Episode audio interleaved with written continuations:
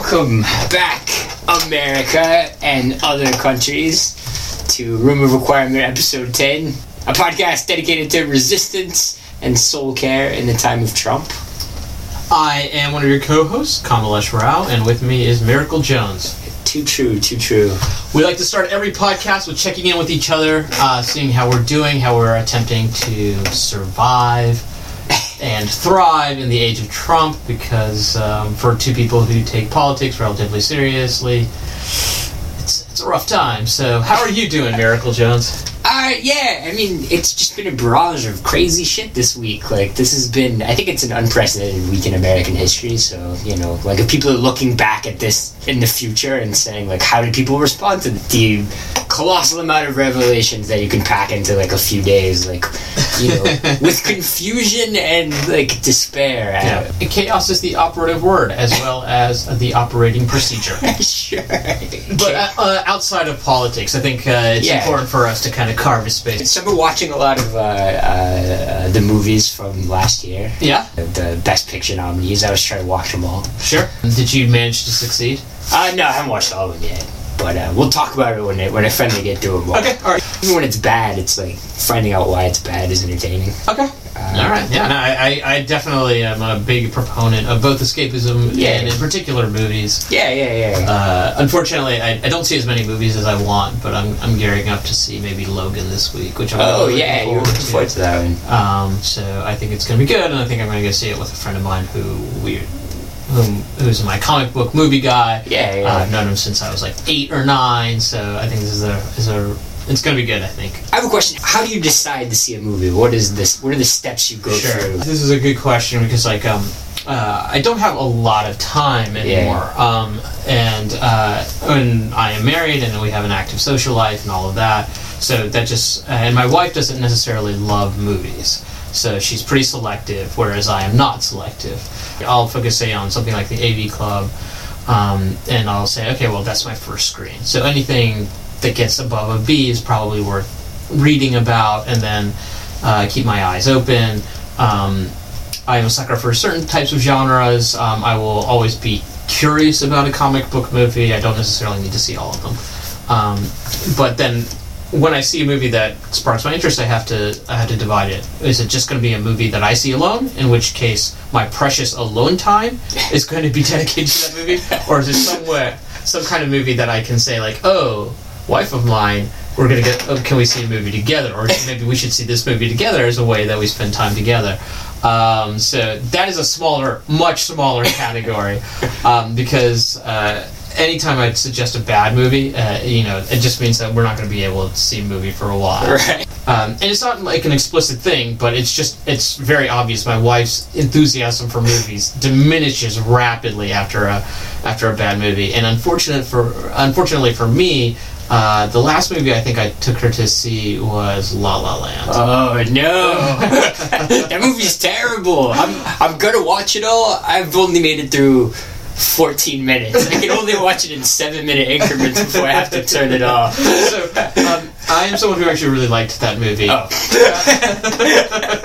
which makes everything even worse. If we were married and Yes. you took me to see that movie, Yeah. we would have a fight afterwards. I'm I'm high maintenance. I'm just saying. There'd be a fight. That- yeah, you sound terrible. I'm terrible. Uh, my wife was not happy, and so we haven't seen a movie since then. I'm getting better as a screener of like what kind of movies I think my wife would like, but it's not uh, it's not 100. percent Um, so uh, that's that's that's generally my movie picking process. What about yourself? Well, see, I like I like really messed up, like psychedelic movies that are like bad and creative. Mm, And so I have a hard time finding them. I can basically only find them the same way that you might find like snuff films, which is like word of mouth, and I have the cultivated uh, a Network. group of like, network of like dirtbag Shady, yeah, friends, who like, shady like, people. Yo, you got to see this. I'm like, I guess I do. Let's watch it right now. And like most, it's like whether it's like a good or bad experience, it's always something I remember. Like it's like in there for permanent, you know. And Okay. that's what I seek in a movie, just like a really like uh, sublime in the same way that you, that Shelley talks about the sublime as in like contemplating a mountain you don't understand, not necessarily as in something good, okay. but uh, experience. And so for me, like a movie that's just adequate, like the King's Speech or you Yeah. know something like that. It's like I, I respect this is a well-made movie. I almost hate worse than like a movie. Uh, that's that- per- I, I, that's perfectly understandable. Yeah, like yeah. I, I think that uh, I guess to m- me the, there are very few types of movies I don't like. Like I'm I am happy for you to allow me to have a moment of escapism. For Yeah, like that's fair. ninety minutes. Like I don't uh, and to me that's just movies are escapist fare and that I don't expect them to reflect anything great in my life and sometimes if I get something that's interesting out of it that's great but like I um, uh, yeah, I, I guess I just don't mind the mediocrity. I pretty much, at any given time, I want to see six or eight movies in the movie theater.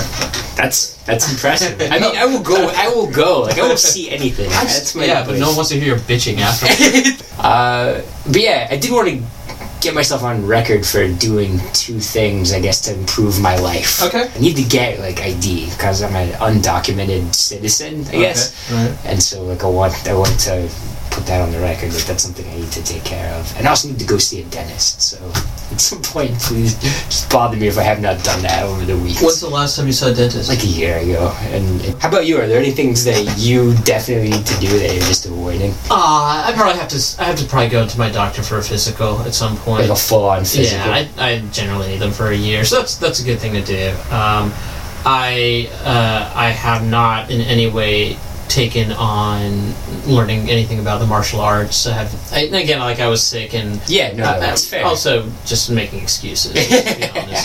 Um, you feel your own power, Right. uh, but like you know, I'm busy and I have like my exercise slot, so it's, it's harder for me to work in new types of exercise. And Uh, have you ever studied the uh, ancient art of chess boxing? chess boxing? Have you heard no, of chess boxing? no. I, is this where you where you fight and then you do chess? Yeah, it's invented by the Wu Tang Clan. I believe the only sport they've invented so far.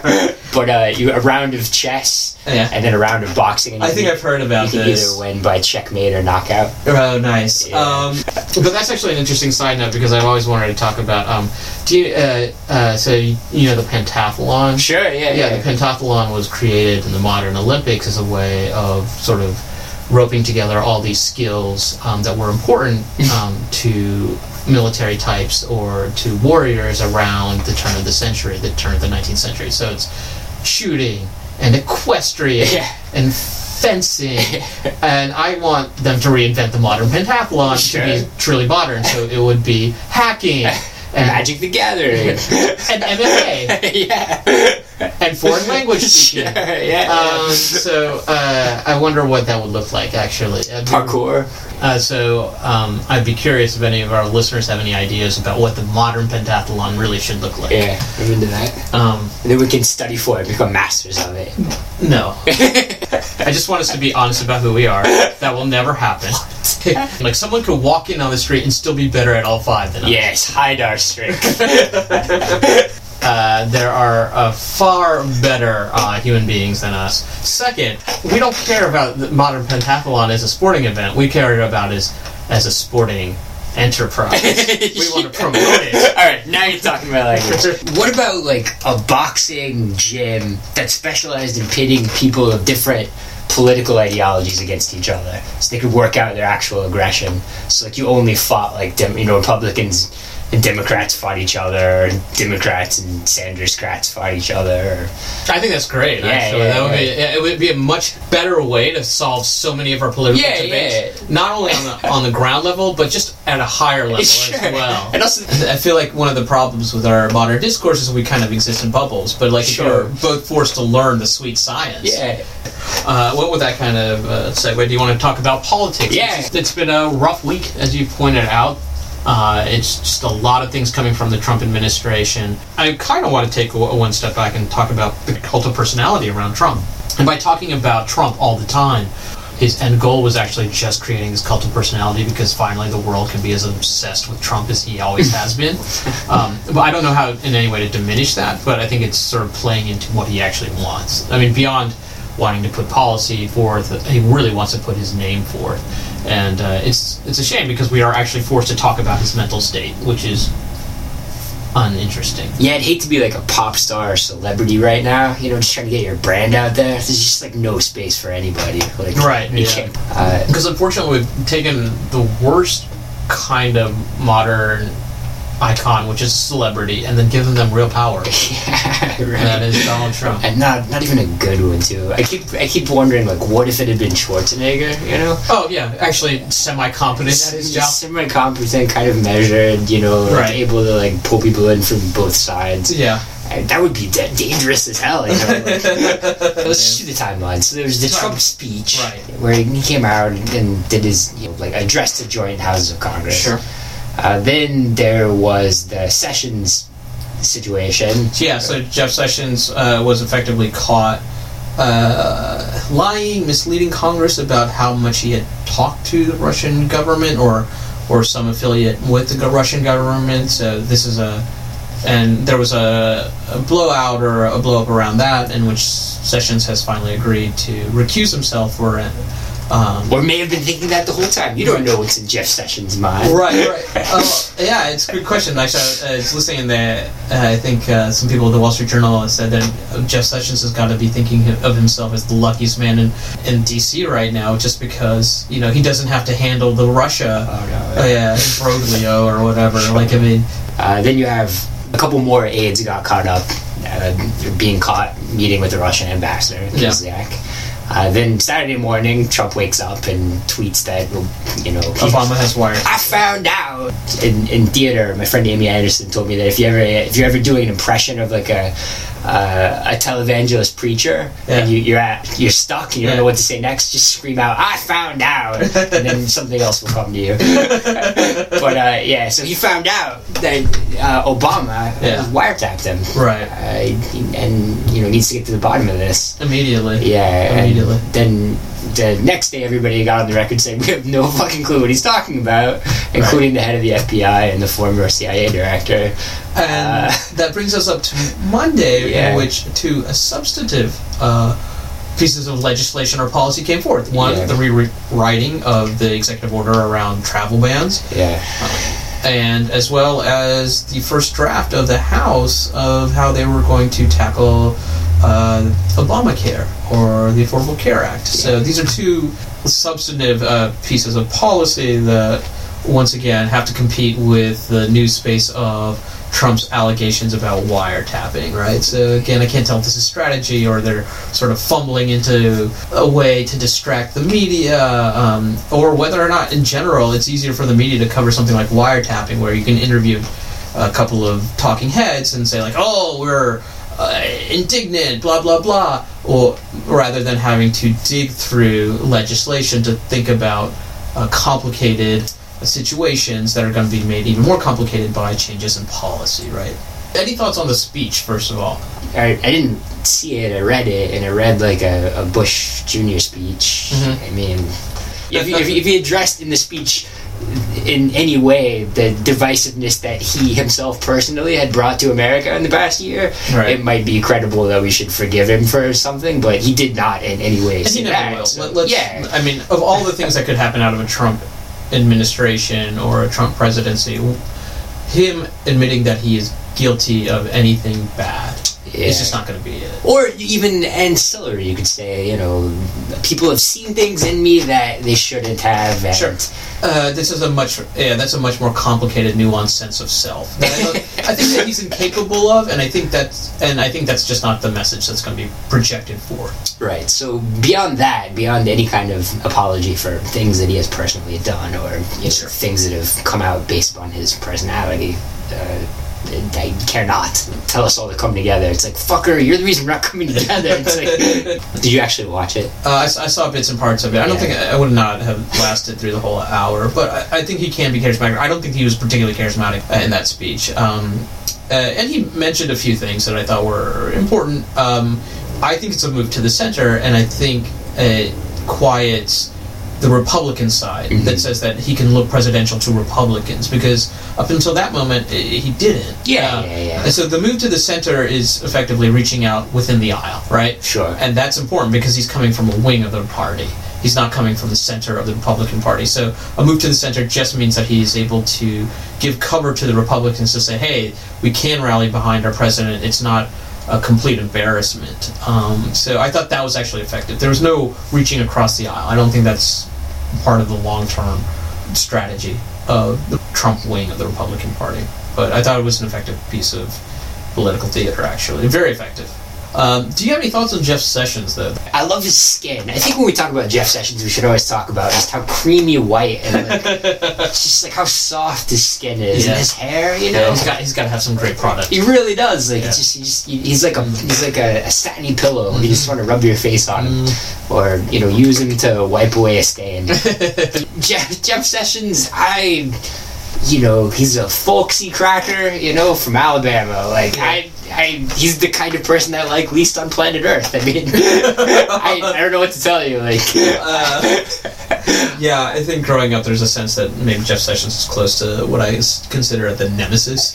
yeah, anyone who grew up in the South who came from a Democrat or center, you're like, oh, yeah, that kind of Republican. yeah. Uh, he uh, and I, I've said this before, and I really do think this that he more or less has taken any kind of instinct that makes one racist and push it onto immigrants. Sure. So instead of being racist, it is he is he has reconfigured it in a way that is I am pro-American and.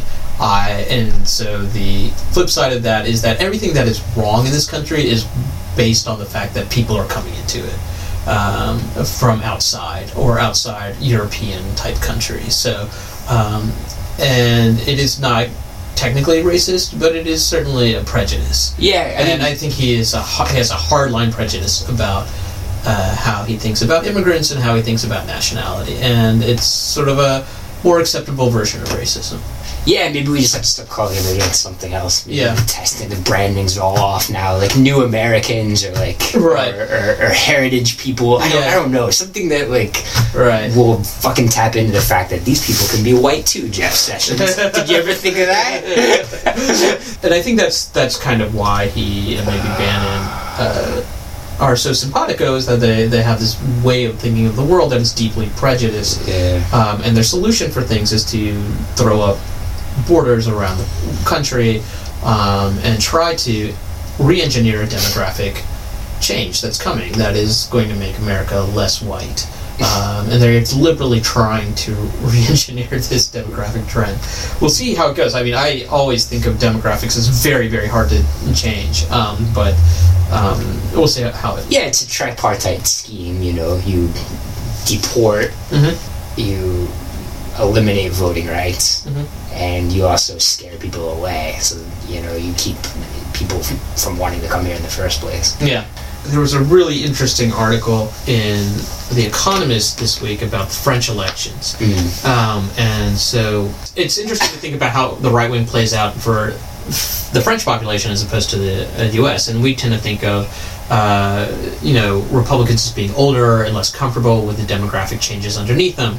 Um, and how we're, uh, and so, you know, I can always say, like, okay, well, they can try it, but, you know, eventually that generation is going to die out, and, Yeah. and younger people are much more comfortable with uh, a mixed group of uh, mixed races, um, different people from different backgrounds, and so eventually they'll lose that vote. In France, it's different though. It's actually that. Uh, older people are much more into Europe um, than they are, say, young people. Young people are actually much more likely to vote for someone like Marine Le Pen. I think given your options too, you know, I think Hollande has like a four percent approval rating. Sure. Pay attention, socialists of the world. These then you've got Fillon and Juppé. They're they're center right, you know, and they're both they're doomed. They're not going to win, but you know, Fillon's not dropping out. So you know, all we've got left is this center left future of Macron en Yeah. marche. Like, Uh, but there- it's a diff- it's a different culture war in France. Right, well. yeah, absolutely. Yeah. Uh, they are way less Puritan than we are, just about different things. So their conflicts with, I guess, like other religions and Islam and cultures come from a different place than ours do. You know, we're about freedom of religion. They Yeah. are not. They're about no religion. Right. So their left is coming from a more atheist, libertine left who sees Islam as a different kind of incursion. I disagree with them, but I can understand where he might be coming from differently than I can from somebody like Jeff Sessions. Right. what do you think is actually happening or happened with Russia? It is certainly a detriment to. It is a stumbling block for the administration, uh, and that. But it's not clear that there is a lot of substance. I mean, s- stipulated. Putin is a horrible dirtbag. Yes. Stipulated. It was in Putin's interest Yeah. to keep Hillary Clinton from being president. Yeah. Yeah. Uh, and corollary, there's a good chain of evidence that shows that Russia used used its resources to promote hacks that divided the left during the 2016 election. Then the question becomes like, to what extent was the Trump campaign complicit in all of this, or just the benefactors of it? Right. Um, I think there's also a story about and uh, Russia didn't really expect Trump to win. What they were hoping to do was weaken the Clinton presidency. Yeah, and then they got lucky, Um, or unlucky. Who knows? yeah, and then the side story is maybe. Um, Maybe instead of uh, political benefits, there may be other benefits that we don't really talk about that were enjoyed by Trump's team, his administration, his family, him directly. So, Sure, but in Putin's Russia, the two are similar. They're the right. same. So yeah, absolutely. So by making us more like them, Right. know, to what extent are we more able to be controlled in a way that Putin understands? Yeah, well, I I just want to point out. I mean, the benefits are not only political, but they could also be very personal. Yeah, we just don't know anything. There's no leaks. There's no audio recordings. Nobody's testifying. Nobody's broken ranks. Right. We don't have a deep throat. We don't have a John Dean. Right. What we have is uh, uh, like ten incompetent people. It's really hard to tell whether or not Trump is engaging in just very dumb rhetoric around Russia, where he runs to their defense and he Yeah. continues to, to talk about how much he likes Putin in a in a way that just doesn't sell the presidency, or he's actually acting as if he's captured, like he's actually his instinctive defense of someone like uh, Vladimir Putin is a little bit more than his ego. It's actually that the Kremlin has some sort of leverage with him, and it's very hard to tell because a lot of his policy seems to be counter the general national interest of the United States. I think after the invasion of Crimea, I think it's just very hard for us to look on Russia with much sympathy. My heart bleeds for the Russian people. Sure. And my heart bleeds for the Russian people in the same way that it's going to bleed for the American people in the same in the next eight years. So what, what do you think? I mean, do you think there's something underneath all this? Do you think there's going to be a day when we find out some sort of truth about what has happened? So uh, those are two different questions. Do I think that he is captured? Do I think that there is something going on? Yeah. Uh, there's some sort of collusion or agreement with Trump and uh, those in power in Russia? I kind of think there is. Mhm. Uh, but I don't have proof. So I so if there is an investigation and it comes to the conclusion that there really isn't a connection between the two, there isn't something more nefarious going on, I wouldn't be super surprised. But I have a feeling that a long time ago, uh, Russia effectively um, either gathered material on Trump or or someone, uh, some of his immediate confidants, and they continue to use that. I mean, that would be well within the Russian playbook. Uh, certainly, there have been enough opportunities to do so. Um, I am someone who read something like the BuzzFeed um, reproduction of the intelligence, and I, I think that's that's fair. I mean, I, I would not be surprised if they had compromat on Donald Trump and they would be willing to use it. I think there is a counter argument that says that he has uh, put in place some very strong anti-Putin uh, voices in his cabinet, especially some, like the Mattis wing of of the cabinet. So, Yeah. um, but I also think that those people have been sidelined. Mhm. Like they're not being brought in the way that Bannon and uh, if they're not key to the decision making the way that Ban- the Bannon wing is. And so I'm I don't uh, I don't know of anything that he has done, and I, I could be wrong, that has in any way gone against the interests of Russia, with the exception of a promise of a buildup in the military, which may or may not be anti-Russia, um, and then a, a Hey, it's Russia's military now. right, right, right, exactly. right, right, right. Yeah, now, now we're a vassal state. Sure. Um, Better or- to have American lives fight the. yeah. Yeah. Uh, there, I guess there's more talk about shale gas and, and energy independence, but that's talk. Here's what I think. I think everybody has compromat on Trump. I think Russia does. Yeah. I think the Republicans do. I think they have their own set. Maybe it's the same shit. Maybe it Yeah. doesn't overlap. I think the Democrats do. Yeah. And it's a question of who's going to pull the trigger first. Is is what Russia has worse than what the Republicans have? He knows what he said in the you know the tapes as far as uh, the Celebrity Apprentice. Is it worse than whatever Gloria Allred has? You know, right now. What does Gloria Allred have? Well, she's bringing a lawsuit against him Oh, on behalf of. Yeah, yeah, yeah. And that's happening. So Right. stay tuned. That's happening later in 2017. Right. I think he's somebody that's juggling everybody knowing way more about him than America, the American people do. Yeah, so- what do you think Bill Clinton knows about Donald Trump? Probably a lot. you know? in which case, like, where is that information being held, and why was it? Right, what- right. And what vault is that? yeah, and what to what extent would it incriminate Bill Clinton? I mean, like it's a whole nested matryoshka of terrible shit that we don't know, Yeah. and we have to make choices and guesses about why people are acting. Does it? But the, thing that I cannot believe and, and choose not to believe and just refuse to believe is that Donald Trump is anything but a crazy, stupid old man. Like I cannot look at that illiterate guy and see the light of reason or a, a good heart or a future plan or anything other than he is a charismatic, sometimes Narcissist. charismatic narcissist. Yeah, Yeah. I'll Which- agree with that. One hundred percent. Yeah, so, Yeah, yeah. So that's what that, that's what leads us to the speculation of Yeah. like who is pushing him to do whatever because Yeah, I, I want to go back to the fact that he is a useful idiot. We just don't know who's he is. sure Uh, and I think that's about it for Russia. Yeah. Um, except for this tangential issue of wiretapping. Um, yes and so the wiretapping is uninteresting as a claim, right? I just, um, I, I guess the FBI had tried to take out um, some sort of FISA, um, uh, some sort of FISA order. or had an existing FISA FISA order. order on you know Russian assets that suddenly Right. found they found to be in the orbit of the Trump campaign. Right, exactly. So uh, that's less interesting. I guess the idea is that this follows, for me, this follows a pattern, right? So Saturday morning, there uh, tr- uh, distraction, right? So what is uh, Trump trying to distract us from, right? So uh, is it just the Jeff Sessions thing? Um, is he trying to get the narrative back? Was he trying to lay the groundwork for something like the new executive order? Um, or is he just flailing? What was an effective move in the past, he wants to try again. Effectively isn't a great method of distraction because the subtext of this is that Russia was a real concern to people around him. Well, I would say that the loudest elements on the right and the left both think the CIA is out to get them. Right. I mean, it, it plays well with the paranoid base for Yeah. sure.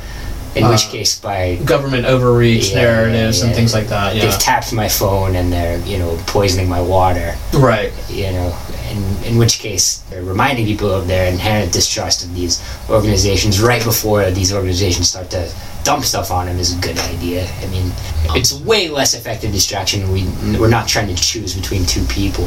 Right. Obama's not on a ballot. Right. He's just a man we all miss. Right. Exactly. And and he continues. Actually, Trump continues to dump on the Obama legacy, and uh, largely because he's a self-absorbed narcissist. He wants someone else. He doesn't love the idea that that people think of Obama fondly, and he's had a long-standing animus towards Obama. Um, but are these signs of an administration in turmoil? So I think the problem is that the left always sees this as like, oh, okay, well, the uh, administration is on the verge of collapse, and I think that is seeing what you want to see. Yeah, I think it's a sign of an administration that can survive anything. I Right. mean, this seems to be touching their approval rating, not at all. Yep. Uh, people are starting to get exhausted by it. You know, Yeah. They- without some sort of definitive, game-changing videotape or audio tape proof Yeah. that nails somebody, they will pass what they need to pass, and it's. I say, you know, it, it's it's going to be rough. It's going to be a rough four years to deal with knowing that they can skate by on Right. all this. You know. They certainly do seem to show signs of incompetence. Yeah, yeah, yeah. Um, and I think every administration struggles their first hundred days in office. Yeah, I mean, the Trump administration is going to be crazy, old, and stupid, like Yeah. Trump, and it's going to succeed in getting its crazy, stupid, old ideas passed. And Right. Um, we're going to have to fight those ideas. And Right, and this is a perfect segue to the real substantive debate, which is well, there was one piece of legislation that was floated, which is the Republicans reconfiguring of the ACA, and also the executive order on the travel ban. Um, uh, when you talk about the travel ban, um, it is a much more reasonable incarnation of a terrible policy idea. Uh, so it is not as obviously poorly executed as the first travel ban, um, but there are substantial issues with it, I think, as well as a general idea that the policy itself is completely misguided.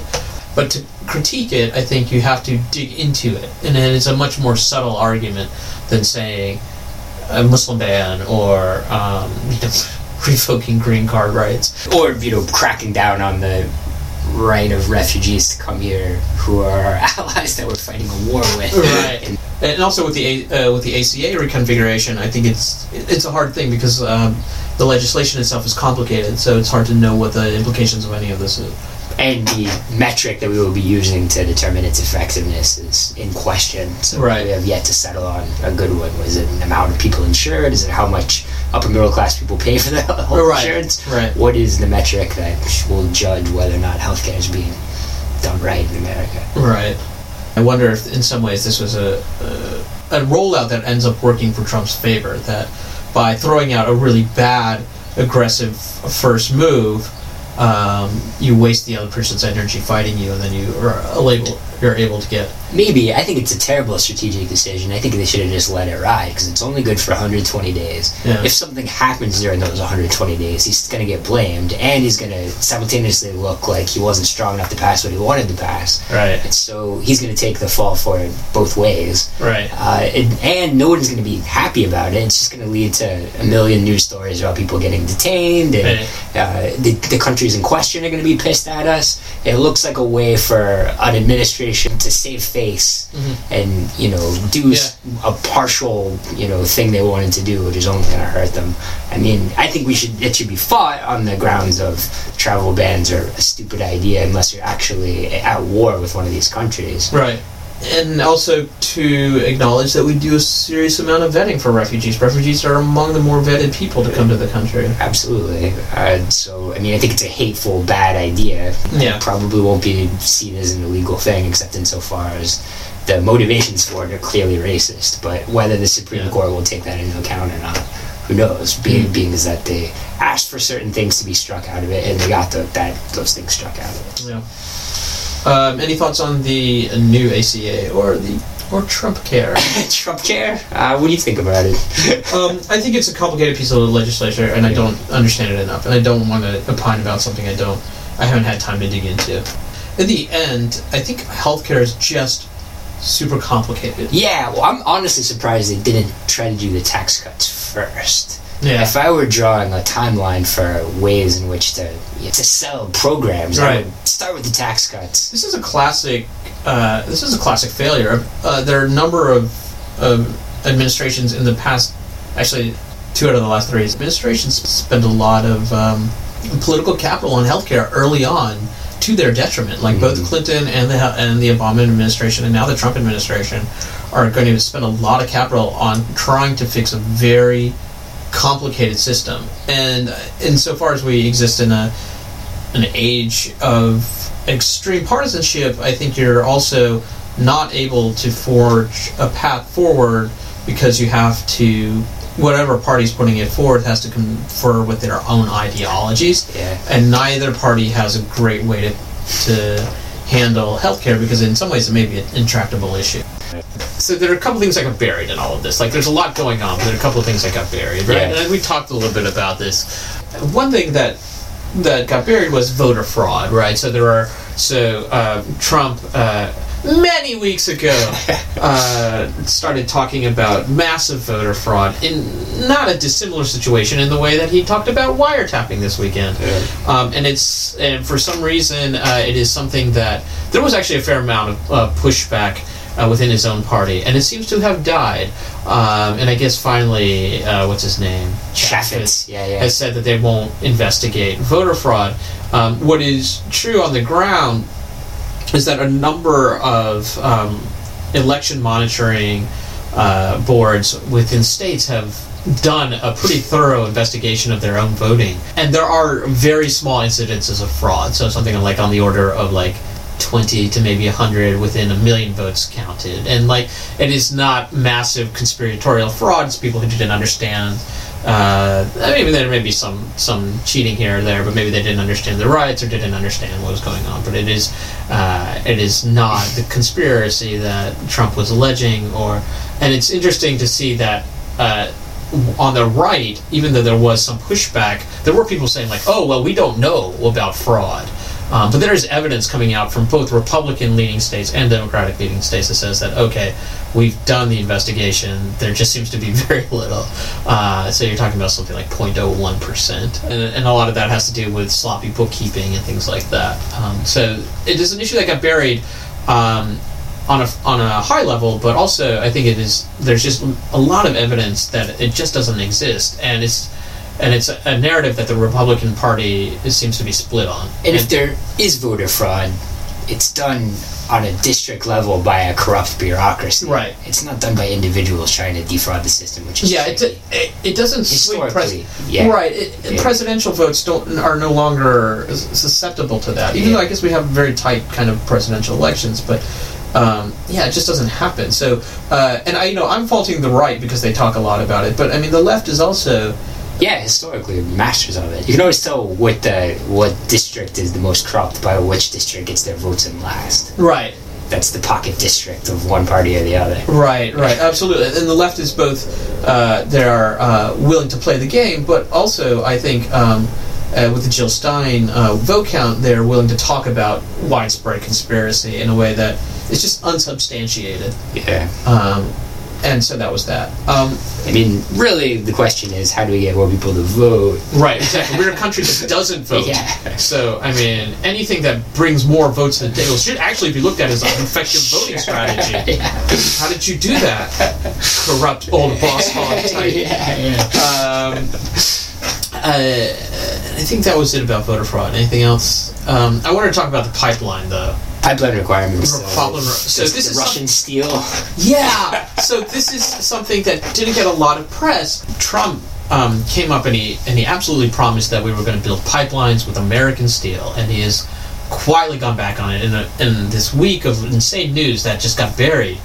And I don't see how this is an advantage to him. This is part of the heart, uh, the strategy to reach out to white working class blue collar workers um, and to buy American, and he has reneged on this, almost nakedly reneged on it. I I don't know how this works out in terms of policy, right?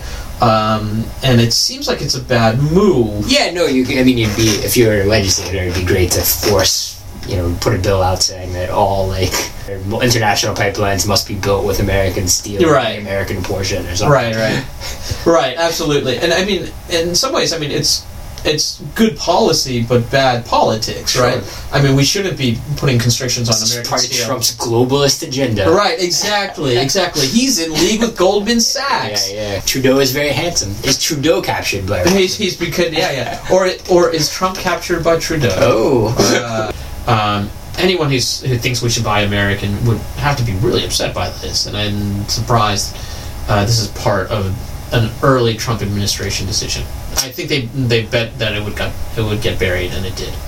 Yeah, so should we move on? Uh, doubling down on defeats. There are a couple of things that I was thinking about. Um, I had dinner, I think, in the Upper West Side, which is sort of the heart of the bubble, and there was, you know, we talked about politics not that much, but um, there was a there were some elements that continued to talk about how angry they were that um, the middle of the country were so blinded or stupid or able to be uh, entranced by this idiot um, that they sold out their own interests. But I think, and a lot, and I think that's that is how a lot of Democrats see. Yeah, I, I, think we see people in the Midwest think this guy's smart. I think they think he's a great revenge vehicle for you know expressing their discontent at the entire system. Yeah, absolutely, one hundred percent. I think we've, and I, again, it's about uh, the Democrats thinking about their messaging. Like they failed, they became the party of the establishment. They became a, a party to embody a lot of things people don't like about both politics but also society.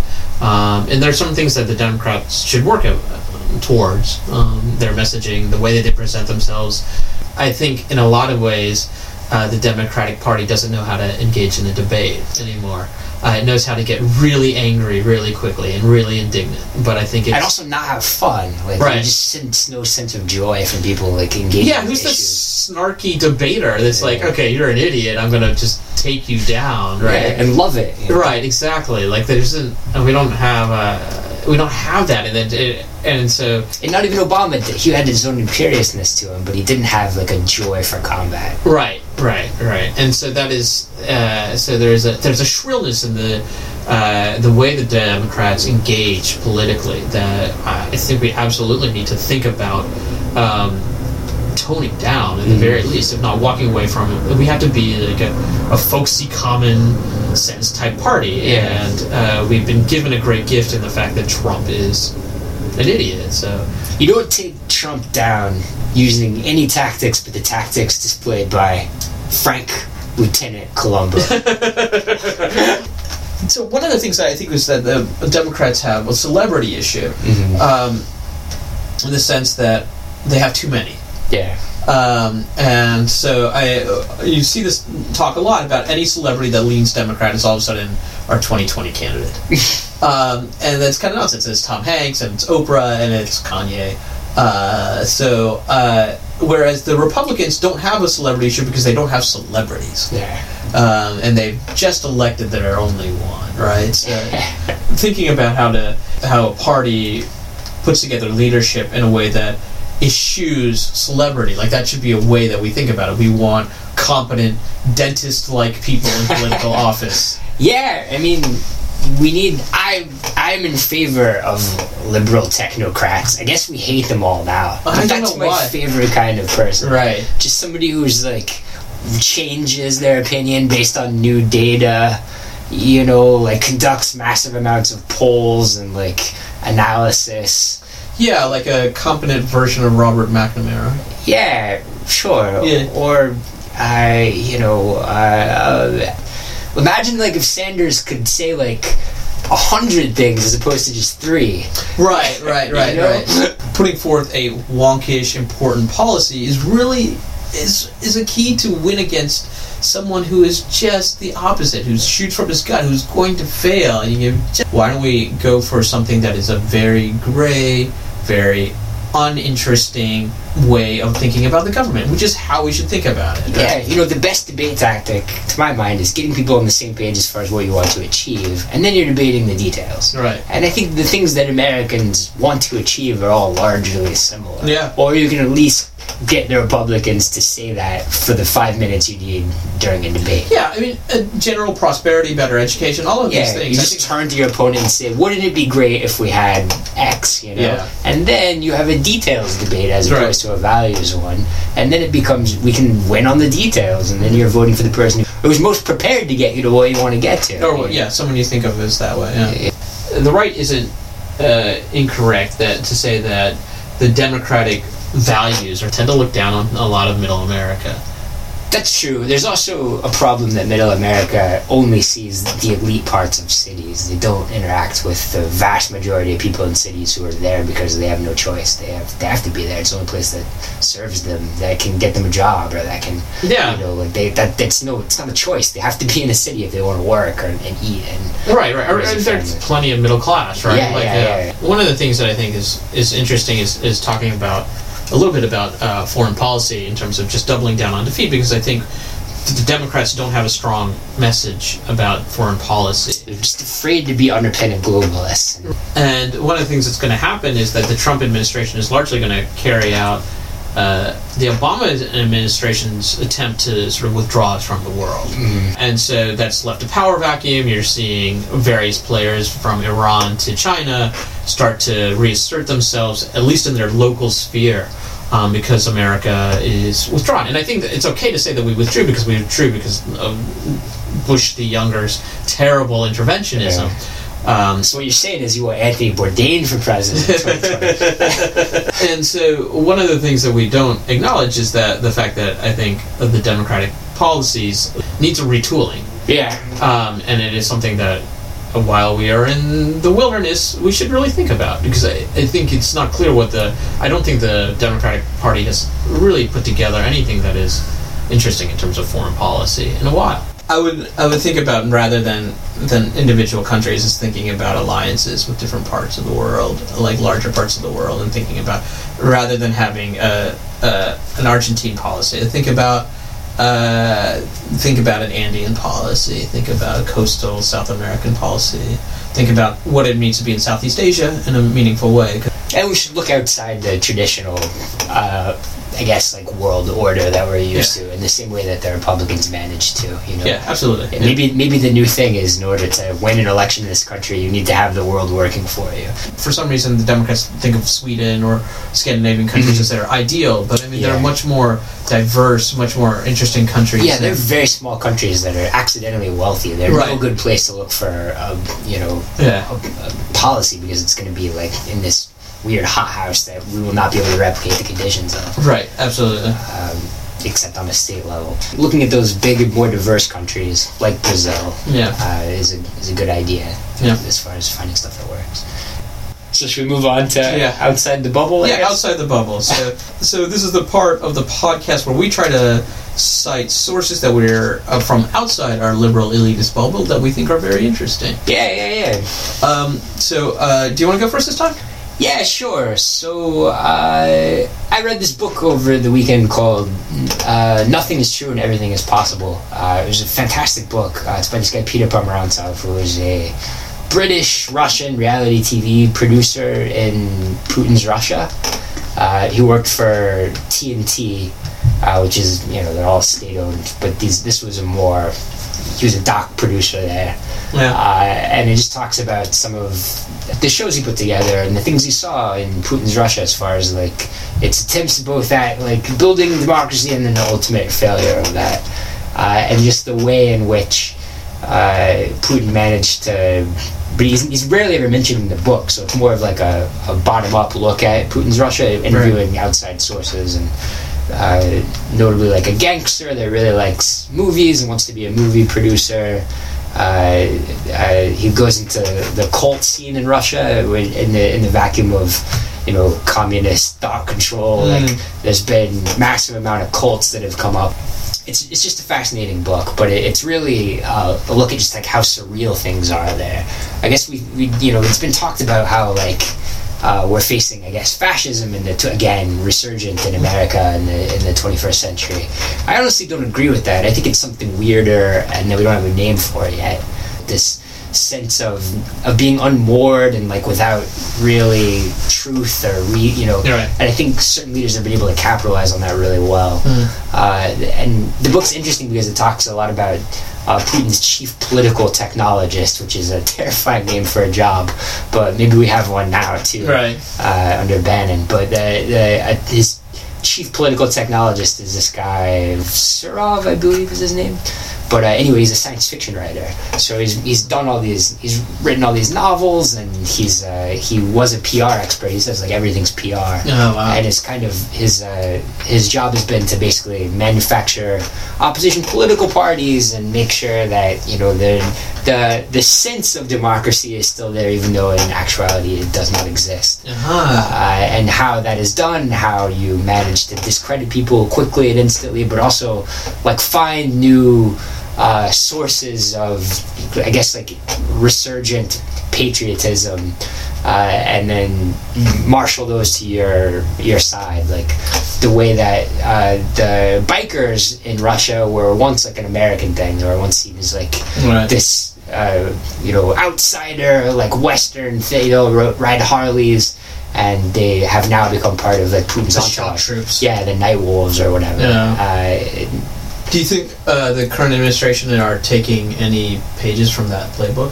I think it's just a it just inevitably comes up. It's just an outcropping of how we're all connected, how Twitter works on our minds, how social media causes bad ideas to spread so quickly, and then we forget about them. He mentions in the book how it's like one moment you feel like you're in a totalitarian state, then you feel like you're in a democracy, then you feel like you're in a just pure chaos then you feel like you're in a movie, then you feel like you're in a dystopia, then you feel like you're in, you know, a sex party. Like just, there's just no grounding for what reality you're living in. People Yeah. live in different realities, so they're always selling their own. And it's just this constant costume change and churning. It makes people feel dissatisfied and curious, and then their needs uh, taken advantage of by the state. I, I found the book really fascinating for that reason because it just seems like something we're all just going to have to confront.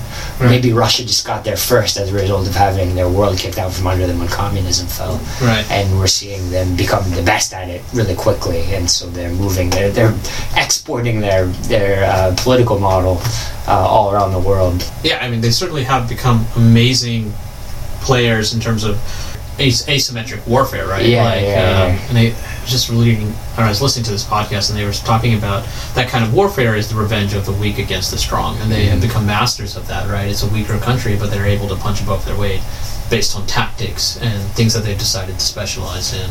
yeah absolutely so you know i recommend reading this book if you're curious as to Yeah. what it's like to live in putin's russia so it's, it's a really well written book as well I, I five stars Oh, and the name again is. uh, nothing is true and everything is possible uh, inside the surreal heart of putin's russia uh, and it's by this guy peter pomerantsev Okay. I think for my contribution, uh, it is a speech. Uh, when Donald Trump was giving his speech to uh, Congress uh, this um, uh, this week, I kind of thought about other speeches, and one of the speeches that came that kept coming up was um, there are a couple of stump speeches uh, Trump gave to uh, in the Heartland, um, especially to I think a steelworker plant. Um, and I didn't think uh, the the speech he gave this week was any great shakes, but seeing Trump uh, try to rally uh, like the steelworkers or the old uh, Rust Belt is is is an amazing thing, and I thought he was really effective and really charismatic, and this is where he belongs, giving those kind of stump speeches. You, I thought, and these are kind of policies I just don't believe in, um, whether they're buy American or kind of, but the way he sells it and the crowd's reaction, it's really impressive. And this is uh, effectively why I think the Democrats deserve to lose the Rust Belt, is because our person on the ground there was Hillary Clinton. And I can see now, uh, and I guess we should have seen then, that he was able to pull in and communicate effectively a message that people wanted to hear in those areas. Um, so uh, I thought I thought it's it's just worth listening to and and to think about what knowing what we know now, what is an effective response to that? Because he is really charismatic. He's very much in his element in doing stump speeches to those kind of crowds. And uh, keep in mind, like he didn't have to bust in people. People were really enthusiastic about his presidency. So um, trying to peel off that kind of uh, that kind of potential voter is going to be hard. Whether he continues to pursue policies that seem to go back on these kind of promises, I don't know. But uh, really, I think it's it's very salutary to listen to Trump speak well in front of an audience that really appreciates him. I'm not sure we'll ever be able to turn your Rust Belt steel worker into a Democrat Again, again. Uh, yeah, just for identity reasons. yeah, I agree. But I, it's interesting to think about what the equivalent might be, and I might submit that it would be this Rust Belt steelworker's nurse wife.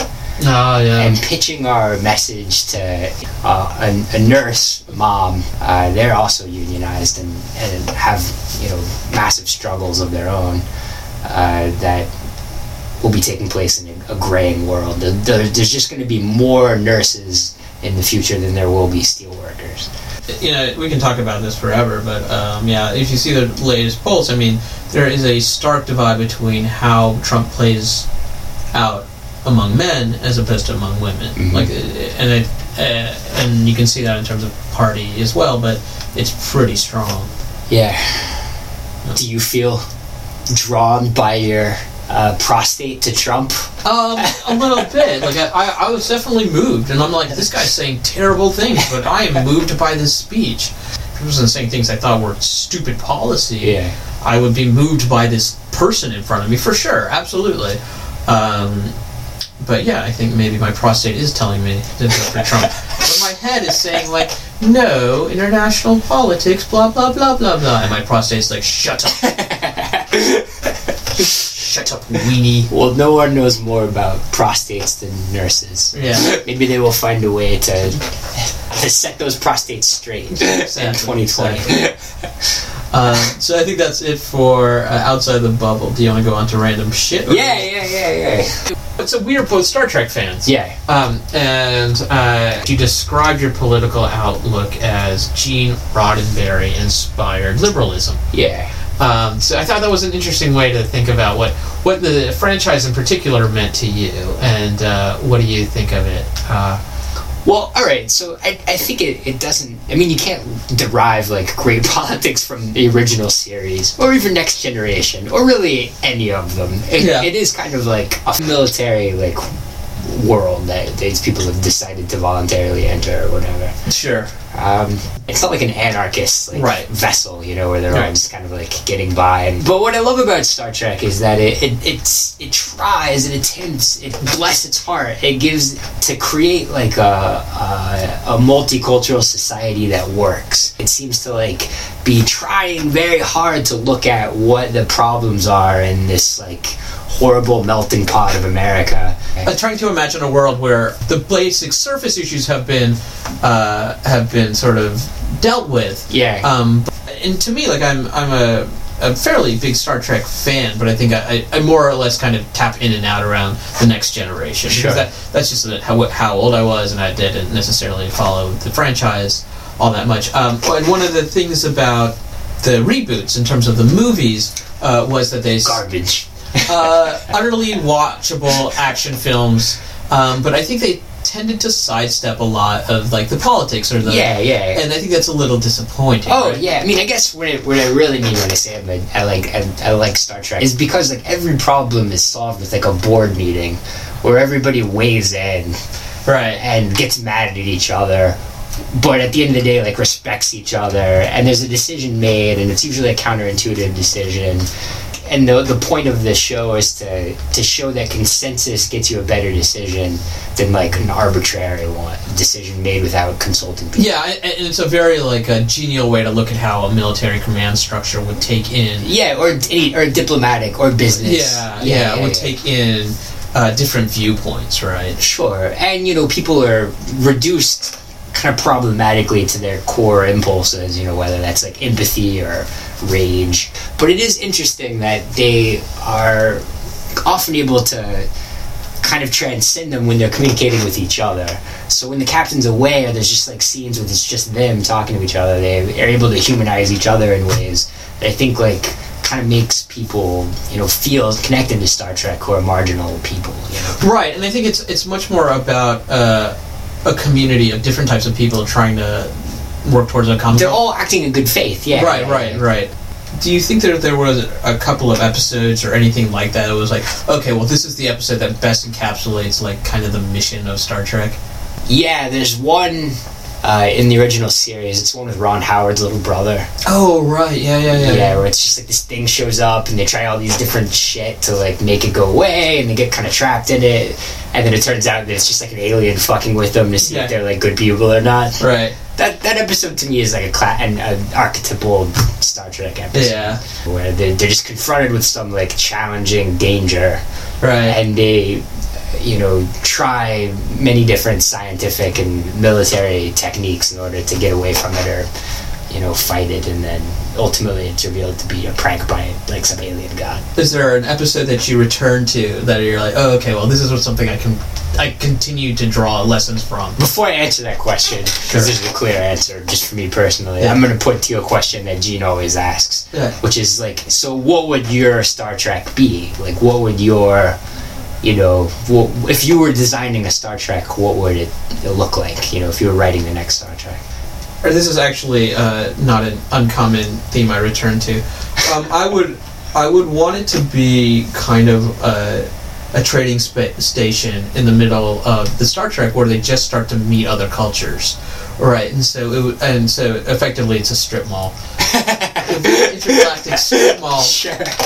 um, floating strip mall in space where all these other like uh, races have to come together for the first time, and like they're and for some reason they're in the way station. So it's a little bit like Deep Space Nine. Yeah, but it, but it's just commerce it's, based it's commerce and low stakes, I guess.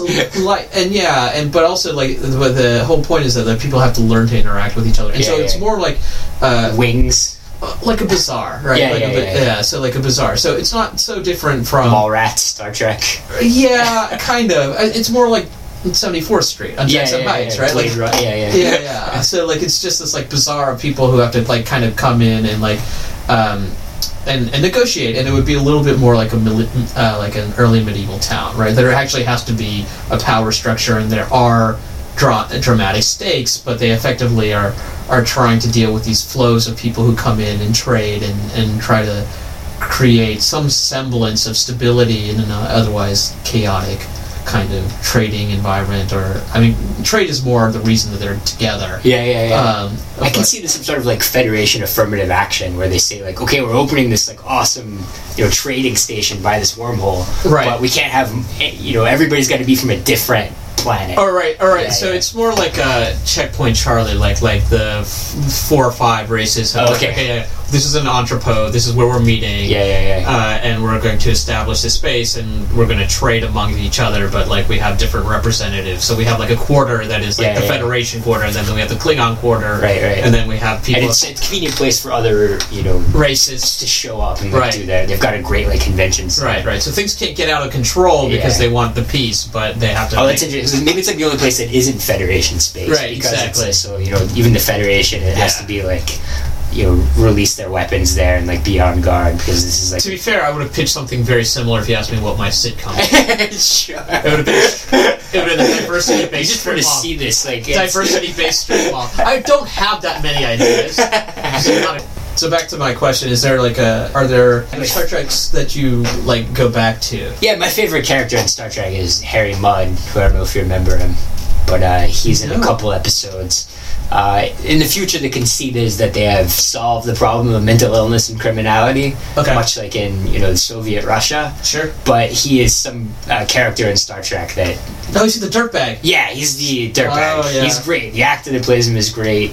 He always shows up, and they're endlessly amused by it because I guess they never encounter anybody that's a dirtbag human. so it's just like they, they keep, but it's always a punitive relationship. They keep like capturing him, Yeah. and sending him for like re-education and readjustment or whatever. Yeah. So my Star Trek would be uh, it'd be just called Star Trek Mudd, Yeah. and it would be about the interim period between the original series and Next Generation. And Mudd is just trying to sell them on holodeck technology. like for some reason, he's the guy that like has the patent on holodeck technology, Nice. and so he's trying. He's just going around being like, "Look, like." You know why not? Like it'd be great. Like they're- on these these voyages, like you need people like me to keep them sane. You know, Right. They're gonna be bored. they're gonna be their bored out of it. I've seen these guys. They're fucking crazy. They go crazy and they'll like get into scrapes. We have to like create scrapes for them, you know.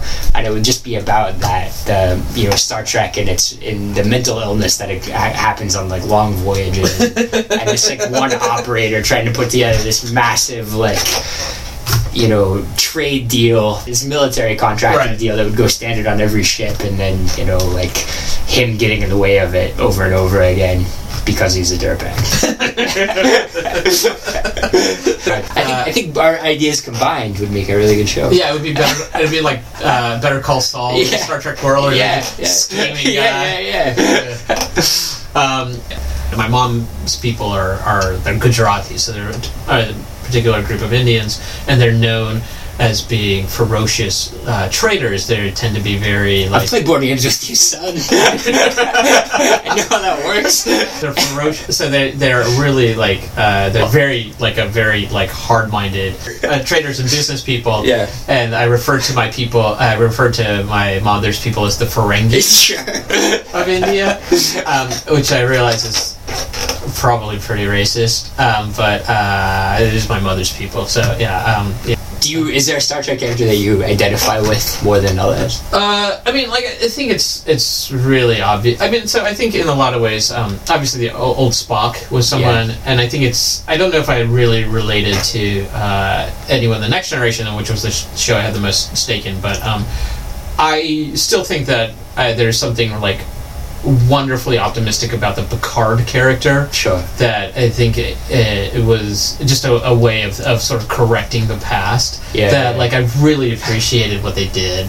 Um, it is worth it to think about this franchise because it does. I mean, it is a political outlook that I think has framed a lot of people. Right? Yeah, yeah. I mean, I think it's the secret, like what we all are as Americans. We're, you know, we're Star Trek.